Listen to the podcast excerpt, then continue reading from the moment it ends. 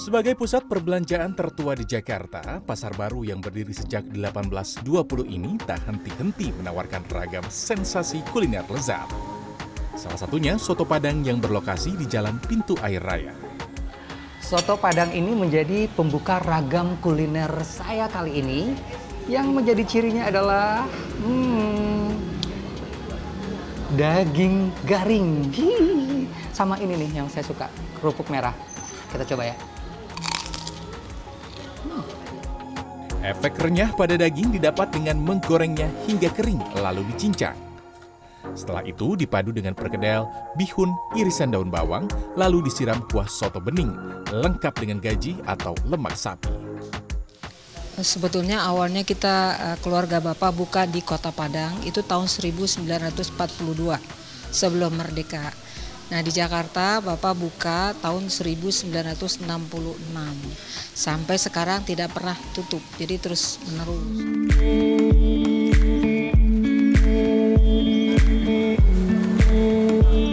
Kuliner pasar baru berikutnya yang saya jajal adalah bakso.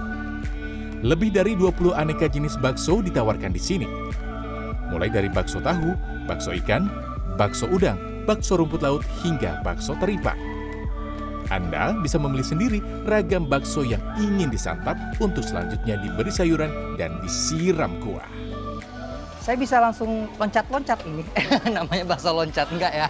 Enggak harus loncat. Ada dua pilihan kuah, yakni kuah kaldu dan tom yum. Kuah hangatnya cocok diseruput untuk menghangatkan badan. Ini pertama kali saya nyobain bakso tripang. Uh, kayak apa ya rasanya ya?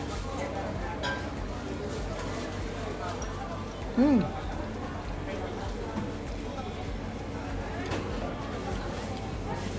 Kenyal, tapi pecah di mulut.